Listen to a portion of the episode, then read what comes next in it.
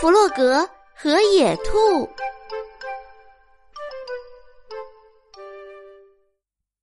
野兔在给弗洛格画像，可是弗洛格不喜欢一直站着不动。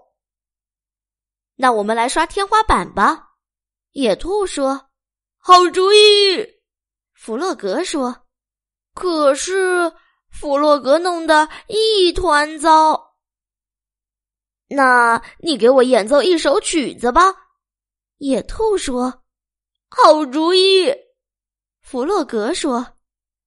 可是弗洛格一点儿都记不起曲谱来了。呃，那我们去花园里干活吧，野兔说。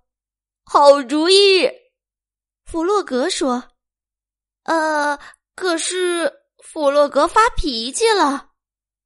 我们为什么不拿这些花儿回屋里呢？弗洛格说。那你就可以读故事给我听了。好主意，野兔说。然后他们就这么做了。好了，今天的故事讲完了，亲爱的小宝贝，睡吧，晚安。